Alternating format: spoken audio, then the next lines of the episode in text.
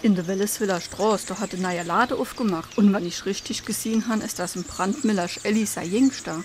Aha. Und was verkauft er dort? Ach, so genau habe ich's gar nicht gesehen. Irgendetwas mit Computer und so Zeug. Aber das ist doch der, wo vorher schon ein Fitnessstudio und die Kneipe an der Eck, wo die Fahrschule ist, gehabt hat. Genau der, mit dem es Elli immer angeht, wie tut voll Micke und der mit einem Ding noch an der Bade geht. SR3. Warum wir so reden. Wie man schwätze. Das Baden war früher ein wichtiger Teil des gesellschaftlichen Lebens. Schon bei den Römern gab es öffentliche Badeanstalten.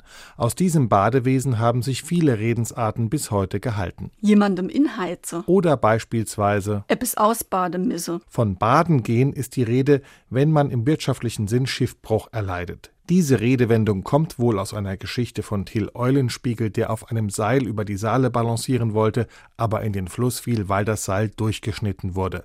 Er ging genauso baden wie der Schneider von Ulm, der ebenfalls sinnbildlich für das Scheitern steht. Wie eng einige Redensarten inhaltlich zusammenliegen, sieht man daran, dass Menschen, denen das Wasser bis zum Hals steht, bald auch ins Schwimmen kommen und nicht selten danach auch baden gehen. SR3.